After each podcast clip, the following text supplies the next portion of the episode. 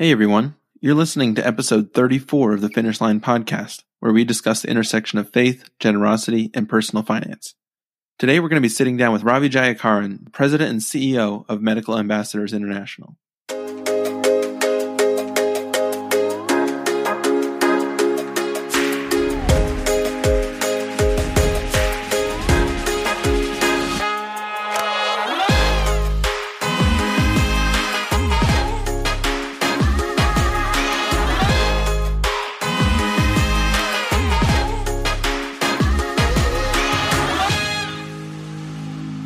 Ravi currently leads Medical Ambassadors International, which works to sustainably transform communities around the world through Christ centered partnership, resource assessment, and customized training. His story begins with his grandfather, who left behind a 2,000 year family tradition of Hinduism to become one of the first Christians in his community in India. Growing up in the faith, Ravi went on to pursue a degree in veterinary medicine before transitioning to full time work with World Vision. In 2017, he took over leadership of MAI full time. Medical Ambassadors began as a traditional medical mission trip style organization with U.S. surgeons providing medical care in Vietnam and several other countries. Over time, MAI expanded well beyond medicine to a broader community health model known as Community Health Evangelism, or CHE. Since then, MAI has amassed lesson plans on over 10,000 topics from rabbit rearing to mushroom harvesting to micro enterprise to serve over 2,600 communities in 75 different countries. Ravi has amazing insight into what it takes to drive sustainable change rooted in the gospel. Listen now to hear what he has to say. Before we get started, I just wanted to remind you about our finish line sprints. If you've been getting a lot out of this podcast and are looking for a way to take it to the next level, you should consider starting or joining a sprint. A sprint is a guided program for small groups meant to lead you through the overarching biblical themes related to wealth and money, while allowing you to explore the restored freedom and purpose that comes with choosing a financial finish line. The sprint guide is completely free and available on our website at finishlinepledge.com slash sprint. Sprints are also completely self-led, so you don't need a trained leader or someone who's been through the program before. All you need are a couple friends to get started. So check it out and get a group together today. With that, let's get started. Well, thanks so much for joining us this evening, Ravi. We've been really looking forward to speaking with you. It's a pleasure joining you guys. Thank you for having me on. I'm hoping you can just get us started with a little bit about your background and your story. Okay. I grew up in India and was in a nominal Christian family. Nominal because my, my parents were nominal. But my grandfather, from my dad's side, had a dramatic, dramatic conversion. He was a Hindu priest. Someone came as an evangelist in his village and shared the good news he got interested, got curious, and finally ended up becoming a Christian follower of Christ and got thrown out of his family, a traditional family that could trace their ancestors over 2000 years. And they're never married out of that, never followed any other gods but their Hindu gods. And when he became a Christian, my great granddad cut him off and he gave him time. He said, 13 days We'll have a funeral for you. You'll be considered dead. And if you come back on your knees begging for forgiveness, we will take you back and all will be forgiven.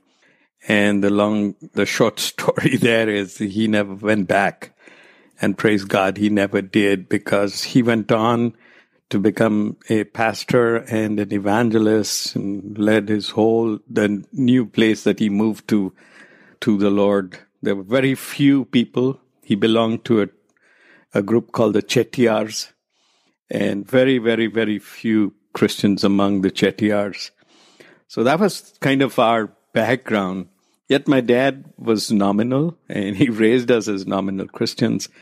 That was when I was 21, went for a youth camp. I was in university. And at this camp, for the first time in my life, I heard about being born again. We went to church regularly. We went to the local Anglican church because my dad was in the army and I had never heard that you must be born again. So I checked in this little Bible that my mom had given. Not, not a very small Bible, but was nicely zipped up, a white cover and nice zip up, side with gold and all that. I'd never opened it. Started checking everything. Somehow I believed that my mom had given this to me, so it should be real. And I checked up every one of those things and it actually said, you must be born again. Unless you're born again, you can't even see the kingdom of God. It's like, how come nobody told me that? And then for the first couple of days in the youth camp, I was like, oh, these guys are crazy. I'm the only one that's sane here. And then one morning I got up and it was just exactly the day after my 21st birthday. And I had planned to have a big party and all with my friends, but somehow God just stopped that. And I was still at this camp. And I got up that morning, it was the 26th of October.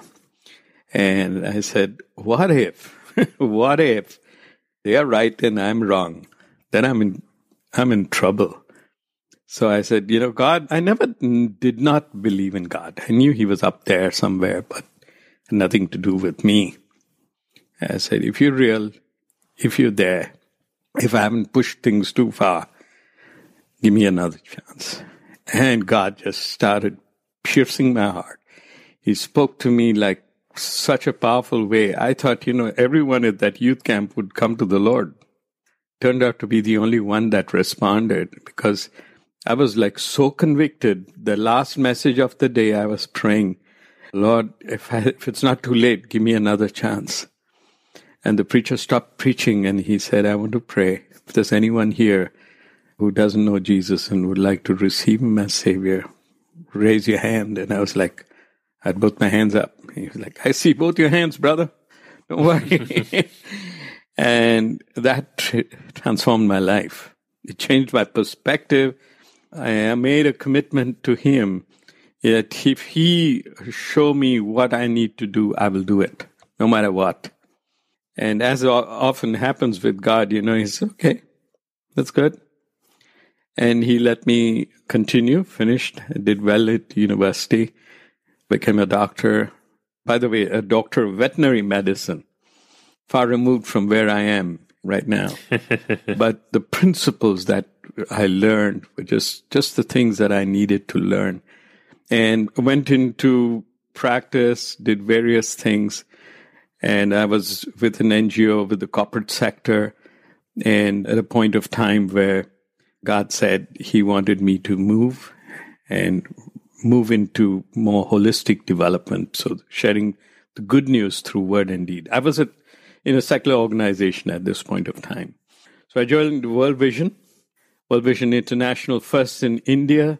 Then God took us to Cambodia, from Cambodia to China, from China back to Cambodia, the Asia Pacific region.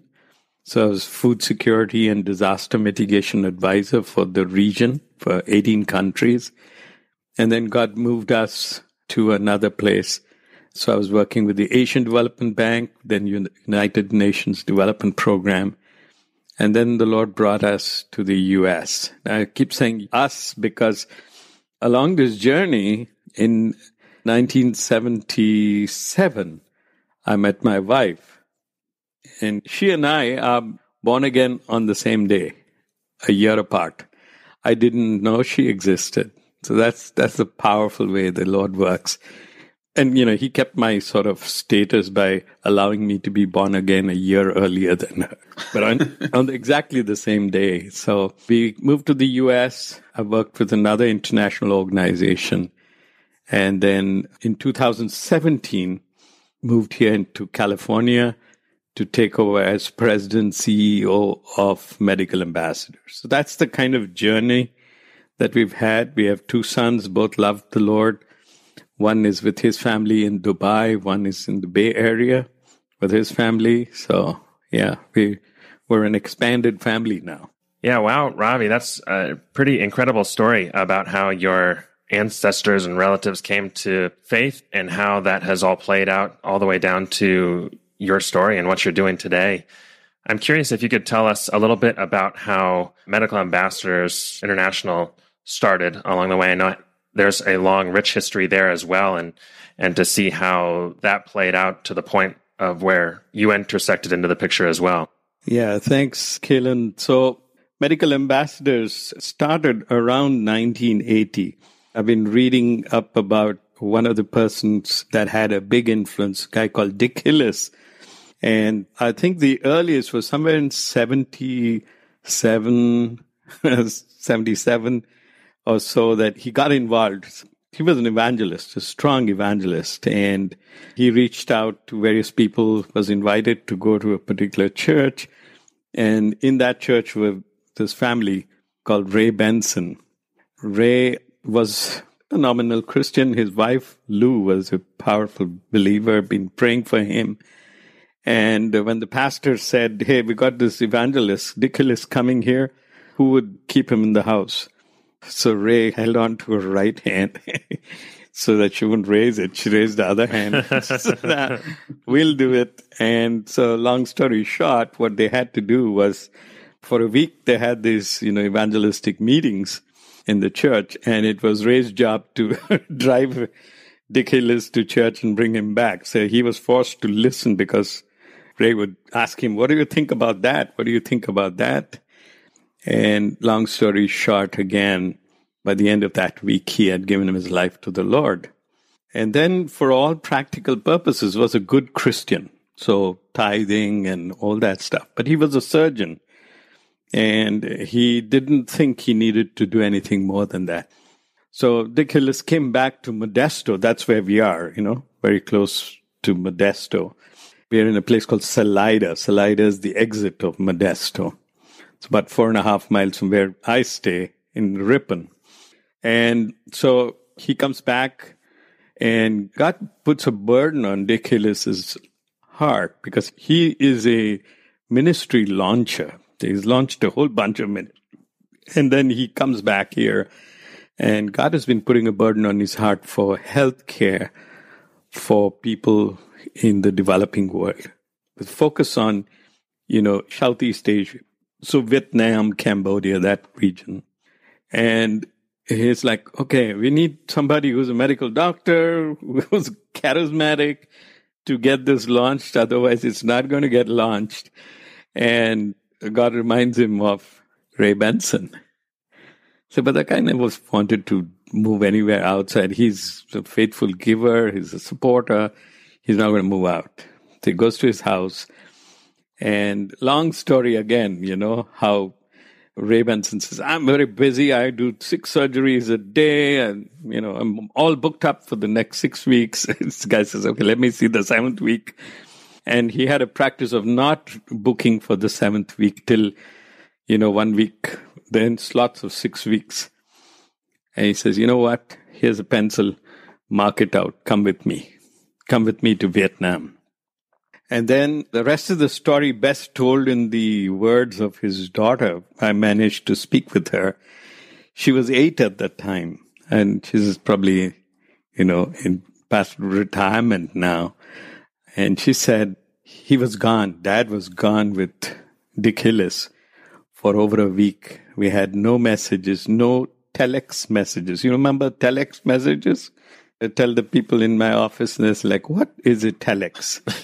so, so no telex messages from his office, nothing. We had no idea what happened. No phone calls. Of course, you couldn't make international calls that easily. And then he, she says, and he came back. And as he walked into the house, we knew something had happened. He was a different man.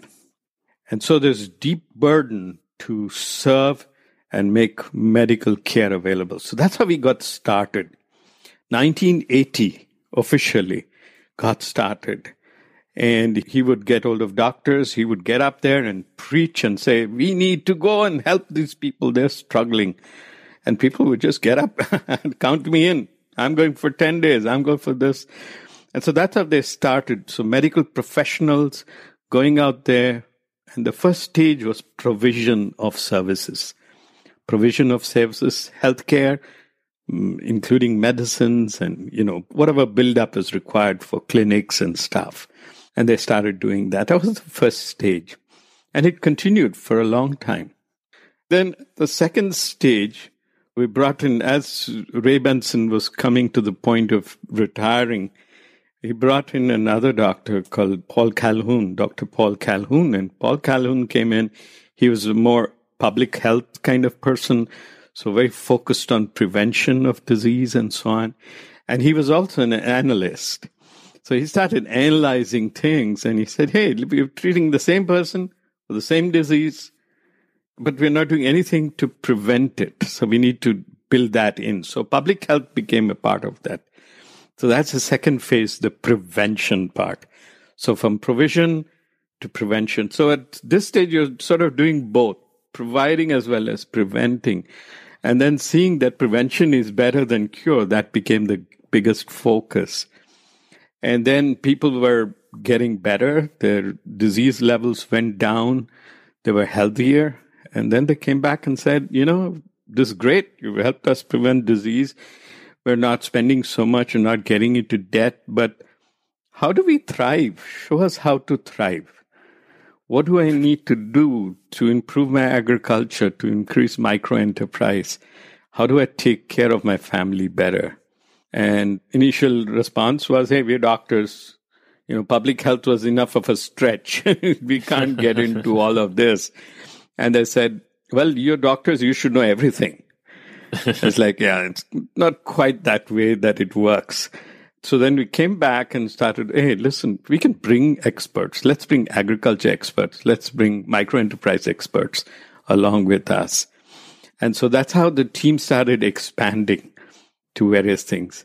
And they started integrating it. That's the third stage. So provision, prevention, integration. And that's when this whole concept community health evangelism came in. So it's it's really an integrated holistic development program that's propagated through using simple lesson plans that have a little skit to explain things. It's a simple strategy, two page sort of lesson plan that covers it. And it started growing. And then we found this guy in Uganda, a missionary his name was Stan Rowland. And they brought him in. He, he had been calling this community health evangelism. It was actually a very simple participatory tool, you know, where you engage the community in the planning, you engage the community in analyzing its resources, you engage the community in doing what is necessary. So it's sustainable right from the beginning. And, you know, that's how Stan was pursued to come and join us. And, you know, here's an organization that will do all this. And he came in and his condition was, listen, I'll come in, I'll do this, bring Che community health uh, evangelism through your organization. But you stop sending these doctors and, you know, treating and then they come back and treat the same person over and over again. It's very confusing to do that. You know, pass that on to other people. You guys focus on this holistic community development. In the lesson plan, they also had things that were related to word and deed, both very well balanced because word and deed need to be in balance. We call that integral mission or holistic mission. Some organizations call it transformational development. Some call it holistic development. But essentially, it's word and deed whatever you need to respond to the compassionate needs of people, but do it in a way that's sustainable so they can continue to do it once you're gone. You be the catalyst for it. So it's low cost. It doesn't bring too many resources from outside. Of course, there's knowledge resources that come from outside, but keep it as low as possible. We call that labor intensive development. So that's how it started growing. And Che just just exploded. It just started growing. Lesson plans were added. We had like something like 10,000 lesson plans covering everything wow. from rabbit rearing to mushroom cultivation to, you know, small enterprise and just a range of things. And then we went to the next stage, which was how do we consolidate this? Consolidate this into appropriate, relevant buckets. So there's some order in what we're doing. And that process still continues. They're still looking at various things. We allowed people to use it after they've been through training and make their own adaptations. So if you look at numbers, it's probably 18,000 lesson plans, but then, you know, it's the same topic that was modified and so on, but about 10,000 different topics. So then we went to the consolidation phase. And of course, that's the time when, you know, the economy tanked and We had the 2008 crisis and result in some things that we didn't realize at that stage that God was multiplying the organization again. Because out of it was birthed a thing called the Global CHE Network. And that is working now in 132 countries. So we had our own thing, which we grew and consolidated. And now we're, you know, in 75 countries, working in 2,613 communities. But the biggest strength of our organization is that every community, every one of these 2,613 communities has 20 or more volunteers. And these are people from the community, know the language, know the culture, and belong to those communities. So they continue to grow it. And once they have grown, they reach out to their neighbors. So it's, you know, we suddenly find probably it's not just 2,613, it's far more than that. But this is what we know at this point of time. And so then came this, after consolidation, the stage of expansion. So what we're doing now is there is need also within this matrix of integrated development that we do through CHE, there's need to specialize. So we're specializing in community health evangelism for women, for families, for men, micro enterprise, for CHE with children, and now CHE with, for people with disabilities. So we're launching a campaign early next year for disability concerns. We had the pleasure of having Joni Eareckson do the introduction to this whole thing. So that's the expansion stage. I joined uh, Medical Ambassadors in 2017.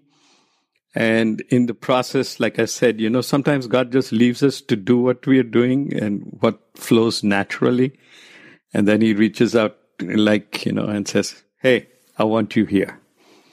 And he brought Vimla and I here to California. And we've been here since then, 2017, leading the organization. And taking it in the place where God wants it to go. So we've started some new programs, special programs. So we set up an academy called Medical Ambassadors Academy. The focus of this is to serve the servants. You know, we've got our teams of these volunteers who train others, but there's nothing to really build their capacity. So team building, management training, and so on. So in 2020, we started MAI Academy. We also saw while we were working in these communities that you know, disasters hit. And rather than have those, you know, big, uh, when I used to be in World Vision, you know, with these big trucks that would come in with relief response and so on. But how do we do that so they can use their own resources to respond? So a low cost response in that same principle. So we've just set up a crisis response fund and I'm sending both of you books on that and how, how you can access that. And so we started a new ministry of crisis response. And then during a COVID crisis, you know, a lot of knee jerk reactions with various countries have been stop people from moving out, you know, literally stop them from getting out of their village. And these are guys who had to do some work every day. If they didn't, they would be hungry. So they were getting into debt. They were ending up uh, selling their children to traffickers. So that emerged very recently. Said, hey, we need to do something for prevention of trafficking. And the more we started looking at it, you know, there's a saying, there's no greater blindness than those who have eyes that cannot see. And some of this was happening right there because we were like, wow, this is what's happening. And we got deeper into it, and people saw what we're open to any kind of program that is needed. So we started doing that. We also found that if you want to get people connected, their heart connected with the mission, then they need to make a trip there. And of course, under COVID, we couldn't do that. so we introduced these virtual vision trips.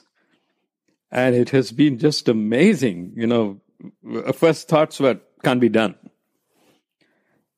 And now it's getting done. So our next trip, we did DR Congo, two trips. is pretty dangerous to get into DR Congo. So, and that's where we have lots of our mission work.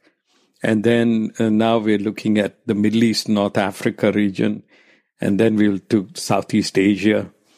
And so all of these new places, Northeast Asia, North Africa, and East Africa will also be on the the next platform to be done.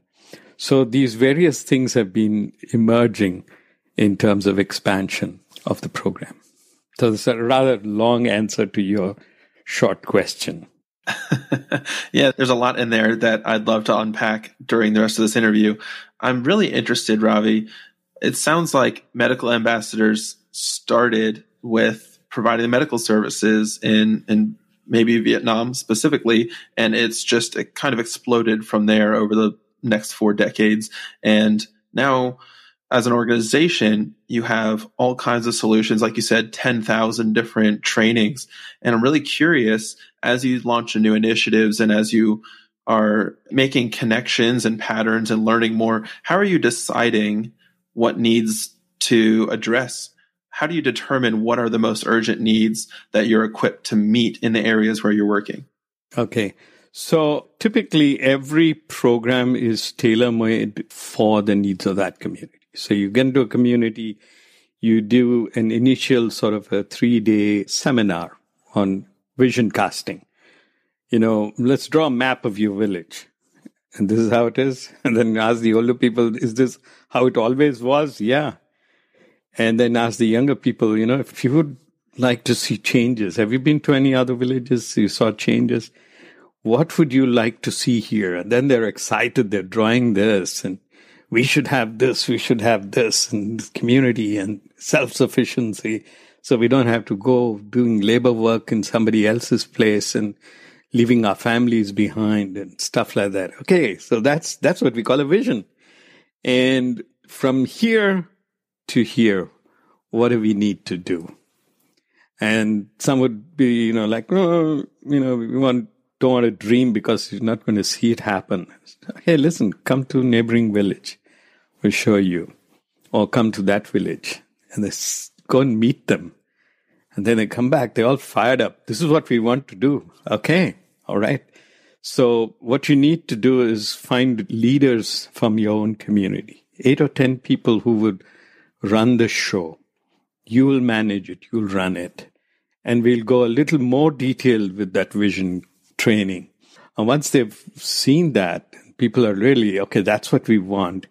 They say, now each of you 10 guys, choose one person who will be a Che volunteer. We'll train that person, but it's got to be someone you trust, not, not your relative or your friend, but someone who you know will, once they're trained, will go out and do work. So they start this, and then that we train these guys. And then we do a sort of a community analysis. Uh, we call that ABCD, so asset based community development. So, what do we really need? What are the resources we have? What are the things that need to be done here? And so then you tailor make that program. So we do a TOT1, so training of trainers. And then that's about what you need to have with them these are the things. So this is a mix out of this 10,000 lesson plans. We just need to do 15 or 20 things. Because if they don't have any chicken raising there, you don't need to do chicken raising unless, you know, there's potential opportunities there. So with the resources that they have, what is the best to do? So sustainability then becomes an important thing. You know, otherwise you have programs that get done and then they're not sustainable because you know, the three S's are not connected. So you need a supply of raw material, you need skills to manage that, and then you need sales of that.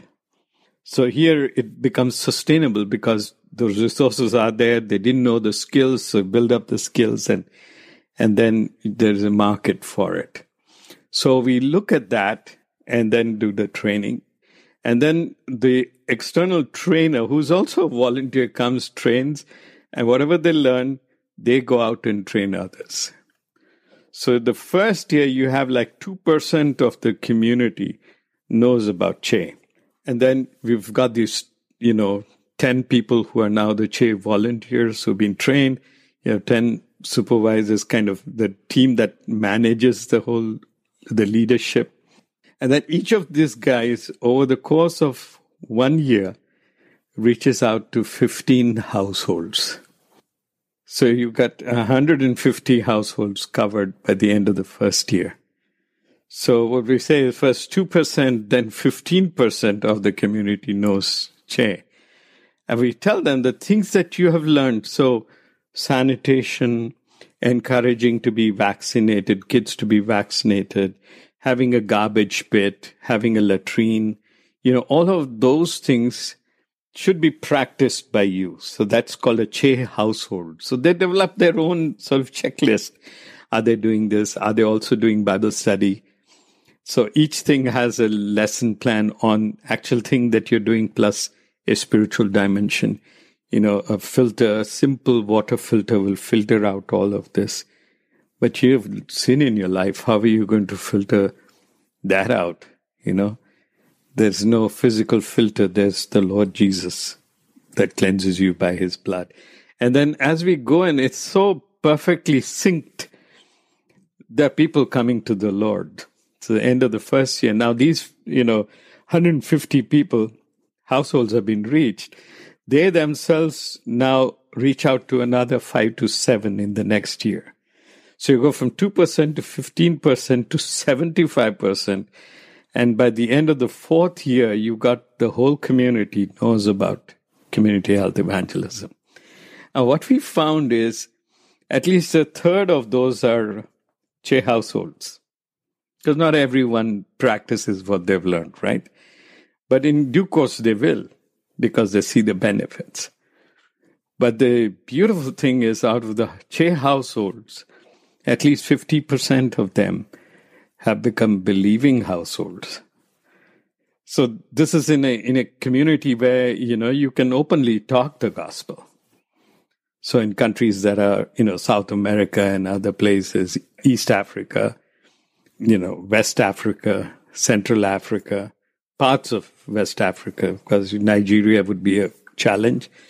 But, you know, Ghana and these places, that's completely open to the gospel. In fact, recently in Cote d'Ivoire, Ivory Coast, the government saw a program and said, we want to introduce this in all the medical colleges, all the universities, all the doctors and nurses must learn CHE. And I said, Hey, by the way, we know yours is a Christian organization and you have Christian programs, but this is an essential part of it. So we're seeing this multiplication taking place. So it's relevant to the community's needs. It builds on the existing resources and it makes sure that it's holistic. So it continues to grow.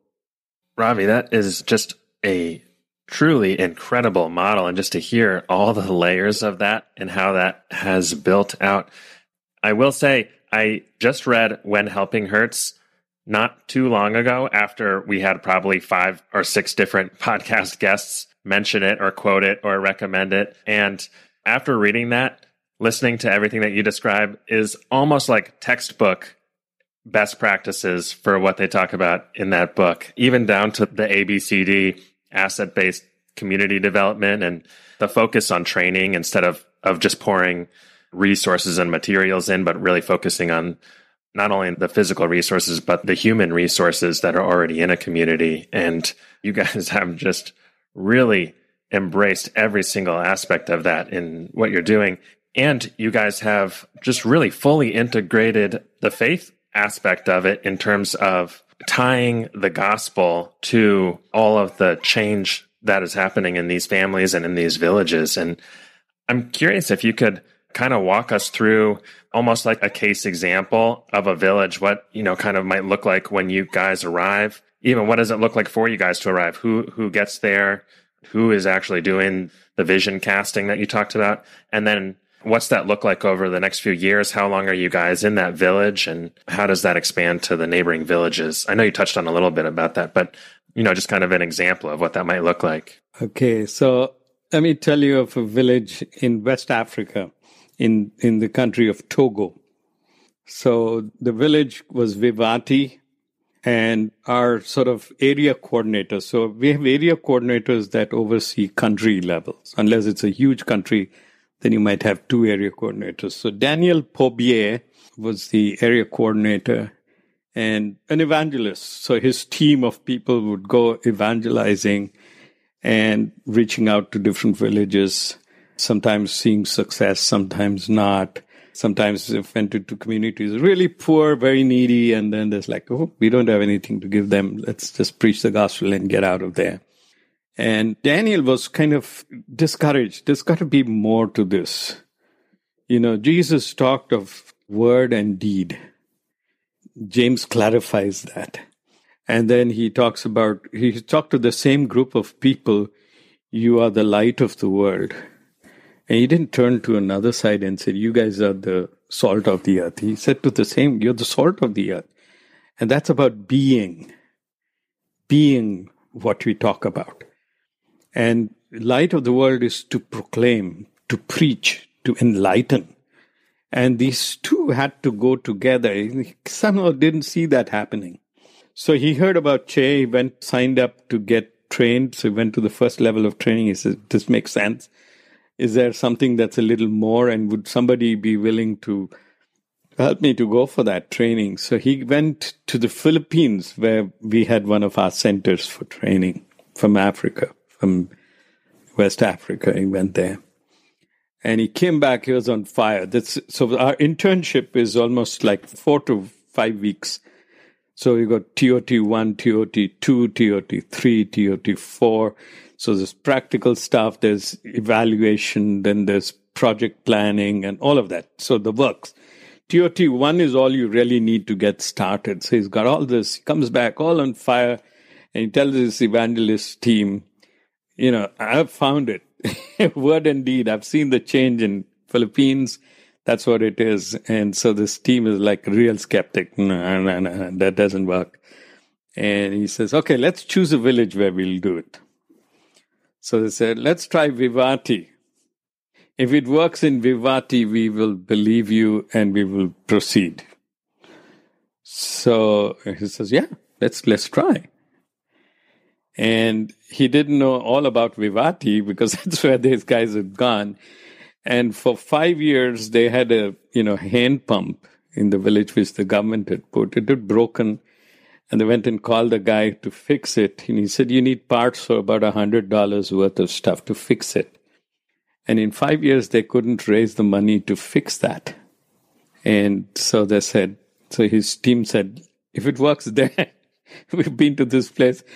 Many mission agencies have retired from there. They've like there's no way we can do any changes here. They're steeped in witchcraft. They have totem poles everywhere with these voodoo doctors and stuff like that. So they're going to this village called Vivati. And Daniel's there. I saw it happen in Philippines. It should happen here in my country. So they, they go get started and they can't even get 10 people to be in the leadership. Okay. Village of over a thousand people.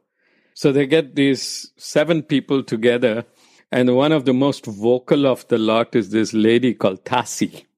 So Tassi says, Get on with it. Seven is enough. I'll make up for the rest. and then she says, I like your program, and I can see this is about Christianity. So I just want to let you know lots of mission agencies have come here and gone, nothing's happened. But I like your program. I like this whole thing of clean water and everything. So they start a training program with seven people, and six of the seven people come to the Lord. That was not the focus of the training. The training was how to build up CHE volunteers and stuff. The one that didn't become a Christian was Tasi. She was also a witch doctor. And she said, You know, I will never become a Christian, but you go ahead with this. So now they said, listen, we needed 10 volunteers, but you guys only seven. So let's do a training for 15 people. So find 15 people. So they trained the 15 people. And at the end of the 15 days, you know, the one week training for these 15 people, all of them come to the Lord, which makes Tassie even more agitated. And she says, there's never any way I'll ever become a Christian. So don't waste your time. And then they started their work and reaching out as things started changing in the village. More CHE households, people caring for one another. Then someone said, Hey, listen, we've got this hand pump here for so long. Let's put in some money and let's fix it. So they fixed the hand pump. The hand pumps get this good water coming out. And then they said, you know, let's reach out to the government and ask them if they make a couple of more of these. And now the government is surprised. So much interest in all that. We how who told you you you need to drink safe water? They're like we have started this program. So they say, and then they come in and they built a couple of more water tanks, uh, you know, hand pumps. And so that's improving. Changes are taking place. Every time they meet, they have a little, you know, time for devotion. And then as the f- devotions finish, then they start their actual meetings. And Tassie would sit facing in the opposite direction, away from them, so that everybody knew that she's not one of these guys. And as soon as they finished, she would get up and come and stand right in the middle of the group. And she said, I will never be, become a Christian. I see lots of people are becoming Christians here, but I will never become a Christian. So there's don't waste your time. And then it went on for two, three years. And the third year, they thought, oh, this ritual now, she's going to come back and say something. She walked in, but she said something different. She said, I have watched you guys. I have sneaked up in the night to see what you do. And I have seen that you have something that I don't have. And then she turns to them and she says, I want to be a Christian. Wow. And they're like, wow. and, and someone says, you know what? You, you can't do your witchcraft. She says, I know that. I burnt all of it in Kim. And I know that enough from what you guys have been talking. I have seen the power that you have is far greater than any of the power that I have had access to. She becomes a Christian. They stop their meeting that day. She gets down on her knees, they lead her to the Lord, and she gets up and she's on fire for the Lord. Okay? Cut to the end of four years.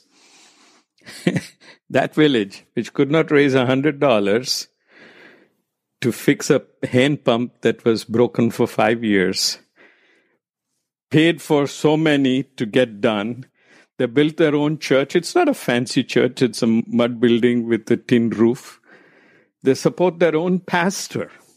And the latest is they invested a thousand dollars in equivalent currency to get him a motorbike because this guy was so discouraged. He said, My gift is evangelism. And there are no other people in my village to evangelize. So I have to go to other places. And he was going on his bike and they bought him this motorbike so that he still stays happy by doing his evangelism as they go. That village is a transformed village. 95% are believers and followers of the Lord. So disease has come down, health has improved, they have their own school, they have, you know, a church saw what they did, and they said, we're, we're sending you solar panels so that you can have a night school in the church building at night so the kids don't have to sit next to a kerosene lamp and smell that smoke coming in. That's the amazing power. And most of it was done with existing resources. And that's, that's transformation. Ravi, I'm so excited hearing you explain this. It's, it's really coming full circle. You have a village that's maybe you'd say resistant even to Christianity. And this model has broken through. The, the provision is an avenue to, to sharing Jesus with a people that are now launching their own pastor to go share it with others. And it's really amazing how the sustainability makes that a repeatable model and that village can train the next village, which can train the next two villages. And pretty soon it's undeniable the incredible impact that those steady efforts in those first four years really have launched. You mentioned a few times throughout your stories about people going and witnessing what was going on and what an impact that had on them all the way back to the founding members of MAI. And I'm really curious from your perspective, what's going on during those brief periods where someone goes and witnesses and experiences what's going on, what happens to that person that sets them on fire for the Lord? Yeah, so there is the opportunity to see that it works. Jesus continuously said, Come and see. what does it cost? Come and see. You know, can these things change? Come and see. And I think that's the principle of it. So when a community has grown, what we've said is people come to the Lord, try to meet in worshiping groups. So 18, 20 people can meet in a house fellowship. One that's among them takes on leadership and teaches them. And as that church grows, that fellowship grows, they reach out to other people in that. So you'll have multiple worshiping communities in every village. And then they reach out to neighboring villages. So when they go out to neighboring villages and share what has happened, people say, you know, that's like a pipe dream. I don't think that can happen in my village, you know. Just like Vivati said, there's no way we can do it. You know, interesting, in Vivati itself, when they first went in, Daniel and his team went in, there were no women there. So I said, Where are all the women? So they've gone to the neighboring village to get their tapioca powdered. And they didn't feel bad that all the men were sitting there and listening, right? And only the women had gone and and as it started growing, the women said, listen, we don't want to be missing out on all the stuff that's happening here because we go all the way there. Can we mobilize? We will put together what we can and can we get somebody to help us technically so that we have our own, you know, mill here to grind and do this?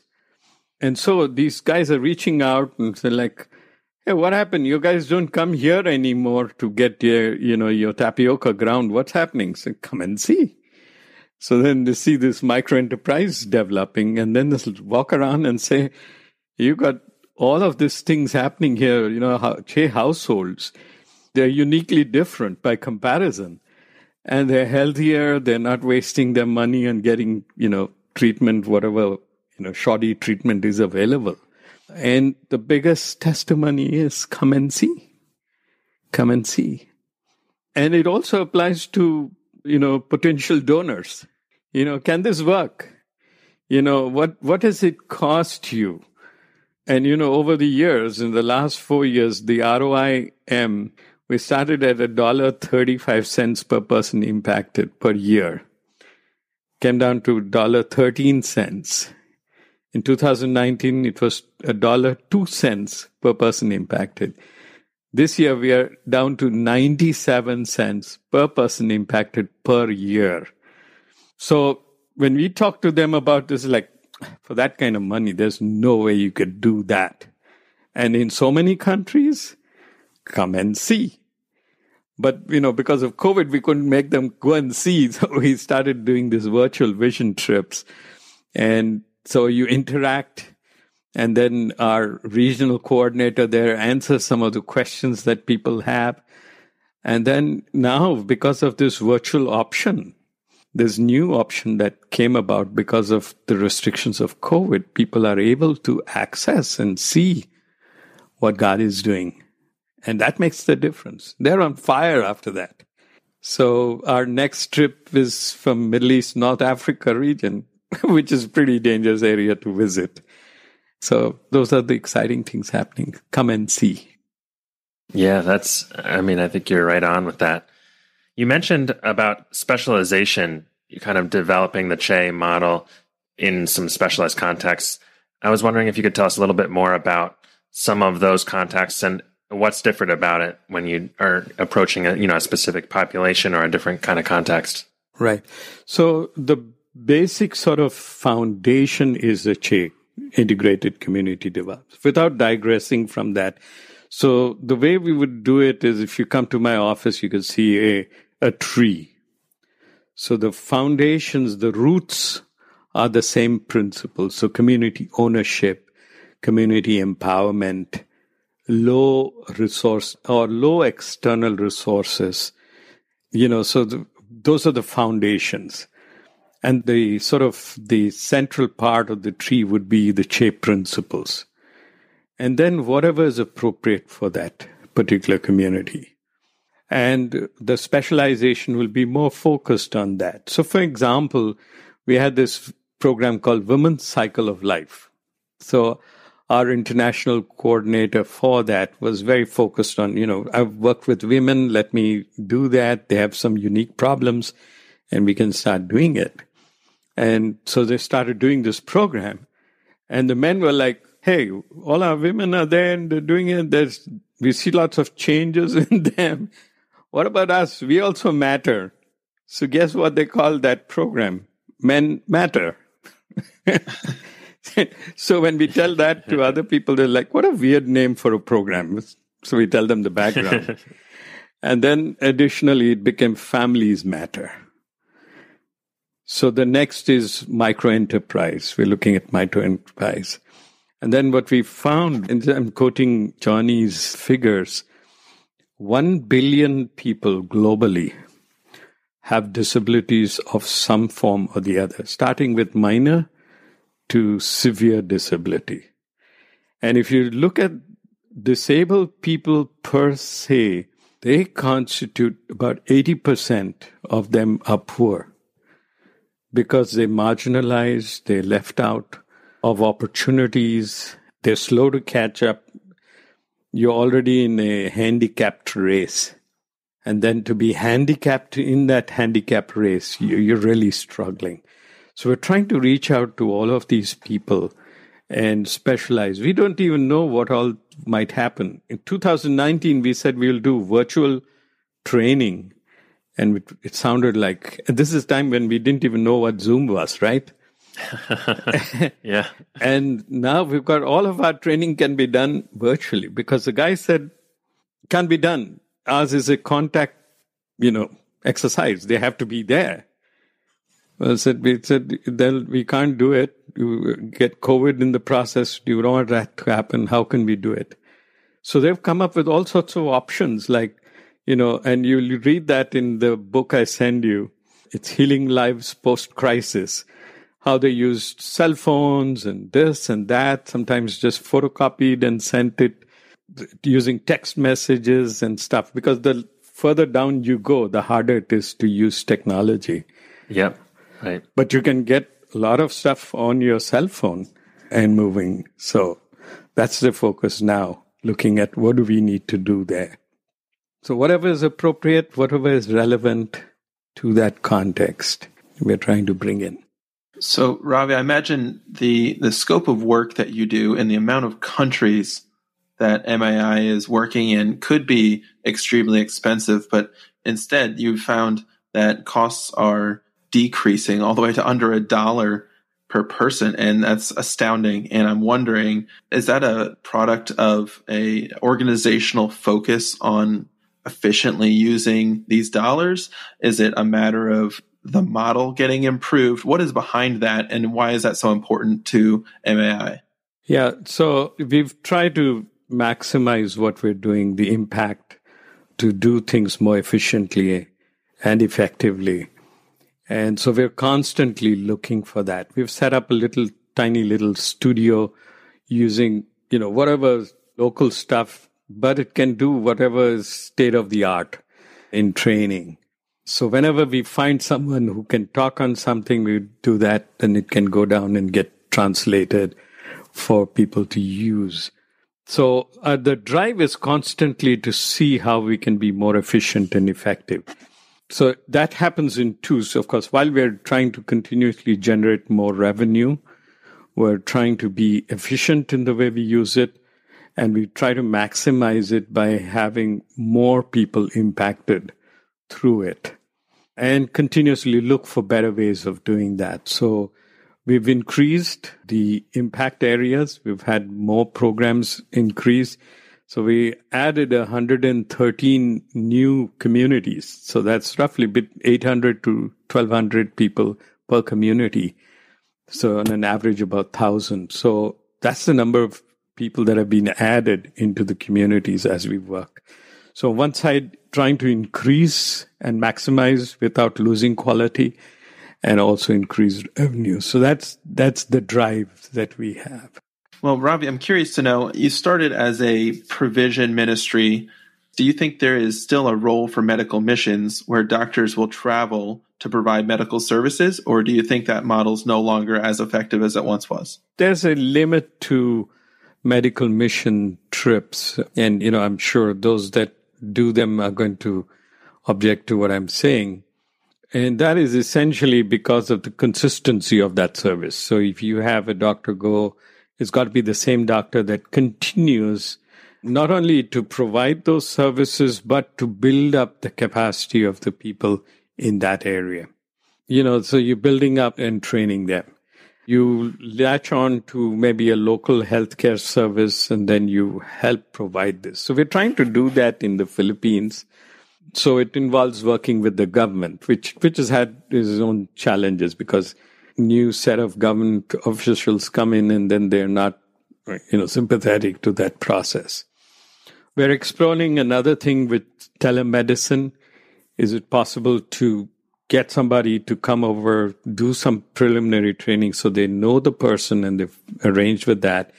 And then subsequent training is in term in terms of like telemedicine call that you talk to them and you continue to build their capacity. So that's that's one side of it. With medical mission trips, the cost benefit is, you know, when you, I mean, you might have 10 people going, they're all paying their own costs. But for that same amount, you know, like 12, 1500 per person, plus them staying there 10 days, there's more damage. So if, if, you remember what, what you've read in When Helping Hurts, by the way, I'm on the Chalmers board. So Brian Fikkert, who's the author of that book. So what happens is you go in there, let's say you bring all these high qualified doctors really the best doctor that would work for that is a general physician because you, you're not likely to get specific cases that people are specialized in. So you've taken this team over there, they've gone, they're all physicians and they've done training and they, have got medicines and everything. And then you got in that same place this little guy who has somehow decided not to work in a city but work in his village, set up a small practice and you know small enterprise in taking the selling medicines, providing a low cost service. And suddenly he's got these 10 doctors come into that same community and distribute medicines, vitamins, and you've got all these doctors, all the fanfare, and they come in, and then the people are like, who's going to go to that guy? He's one of us. Look at all these guys who came from the Western world and they give free medicines, you know, and this guy charges, you know, even if it's uh, like a 5% increase in the cost, they give it free, you know, just like any other enterprise. And I think Brian talks about, you know, somebody went in there and he has a little shop and he's making little school bags and he's got his own little stitching system and then someone watches that and then the next mission trip they come in with a hundred bags and distribute it free. And what happens to this guy's enterprise? It's gone. And then it's no longer glamorous to visit that same village again right? So they've gone to another village or somewhere else and the village is worse off than it was before.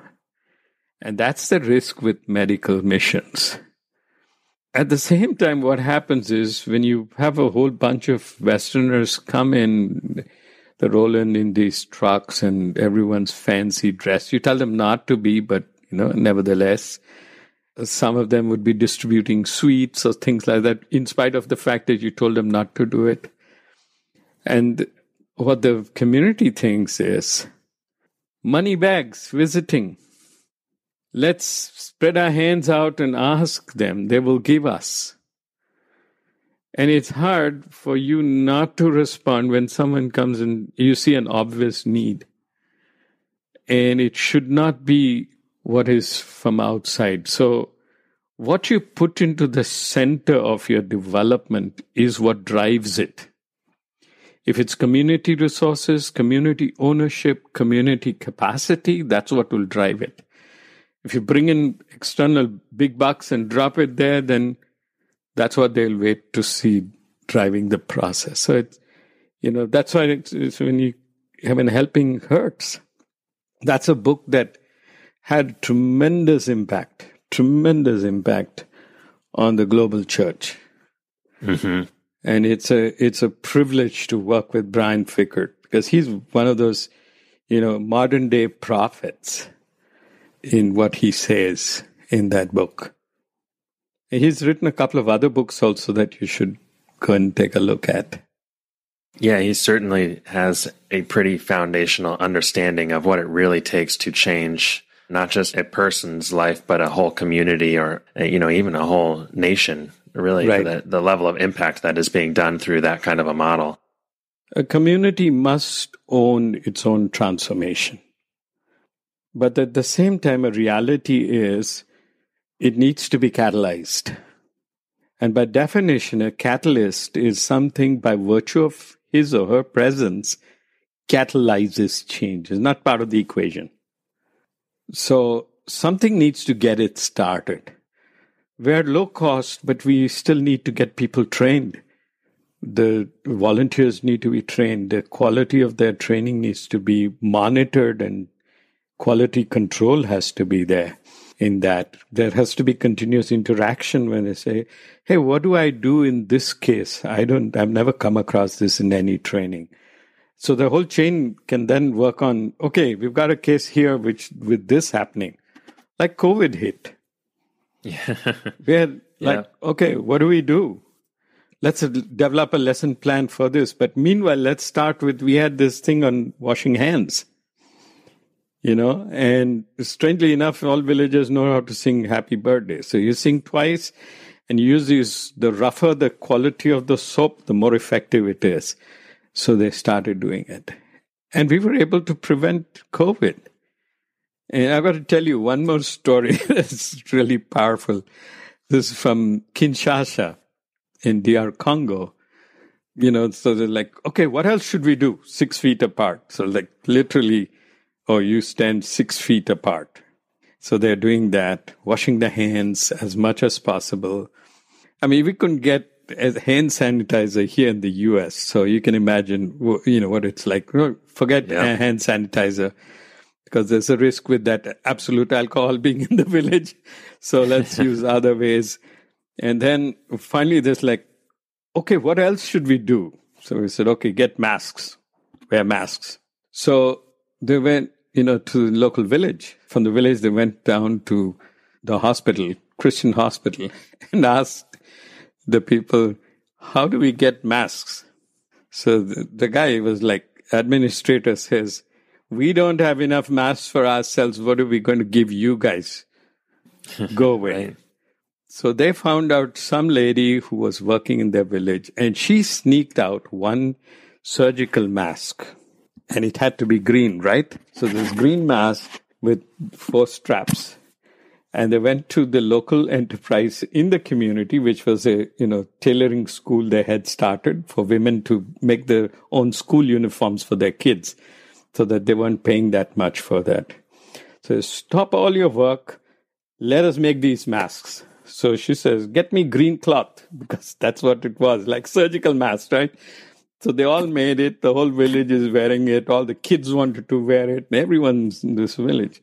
So then cut to li- little uh, like a month later the administrator is walking down the corridor. And people are waiting you know sitting on benches. And he sees about eight or ten of them wearing masks. So it's like where did you get that? Oh sir we make it in our village. Who told you to wear medical ambassadors told us about wearing masks to prevent diseases so are you sure you didn't steal it from the hospital? No, sir, these are our own. So they're opening it and showing us. Now put on my mask again. Okay, they're putting on the mask. And then there's this conversation going on. The chief of medical services comes up and he says, What's happening here? So, sir, they all made their own masks and over here. Okay, can you bring some of your women from there with their sewing machines? We'll give you a room here. Make masks for us. And then the chief comes up and he says, I want a mask like the N95. So he gives a sample and this, we can make it, no problem. Uh, when I read that story, really moved looking at that. Yeah, and wow. It's just amazing. And then the villagers themselves, not only this thing, they took it on themselves. We have prevented COVID in our village. We owe it to outsiders to also know about COVID. So they get these horns, you know, where you can announce, and there there's a troop that's going on. So I put that at the back of the cover of the book. So when you get it, you'll have a look at that and how that worked.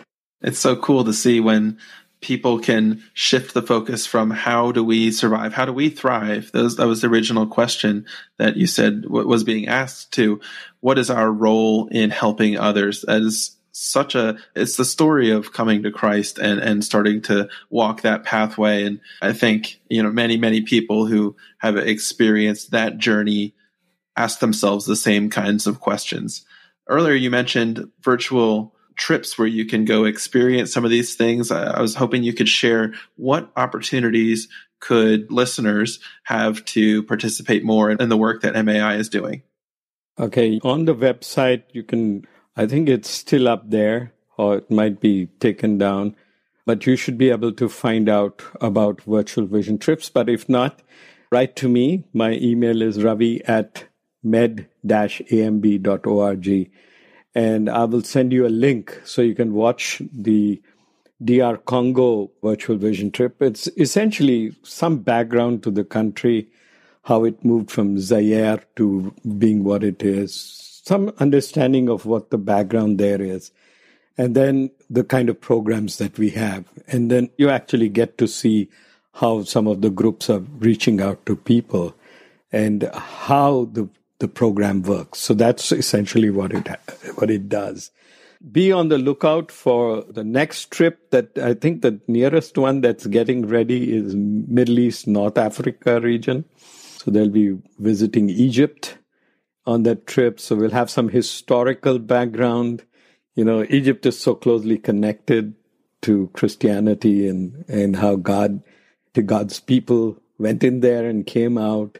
So it'll be good to see that and then join us on those trips and then become part because what we try to do out of any of those trips is to find funding for a cluster of five CHE villages to be, you know, supported over a four year period, four to five year period.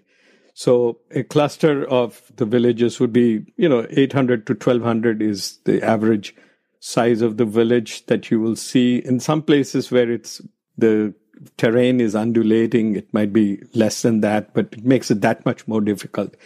Costs roughly a thousand dollars per community per year. So what we're trying to do then is find a group of people who will stay connected with that community. And we'll keep them informed of how things are growing so they will be able to track the growth and programs and so on. But I would encourage you to go to our website, www.medicalambassadors.org, and get to know more about our organization. The story I told you about Tassie is also on that. So you can go to the YouTube channel there and listen to her. She's not on, I mean, speaking, but you can listen to her story and how things have changed in her community. So those are the ways in which we love to connect with people. Go to our website, sign up for the newsletter. We keep you informed every month on what is happening. For Thanksgiving, we have a special program with the story of one of these CHE volunteers, and it's in a folded card that you can keep at your Thanksgiving table. Hold one place for that. Reserved, it says reserved for a special guest.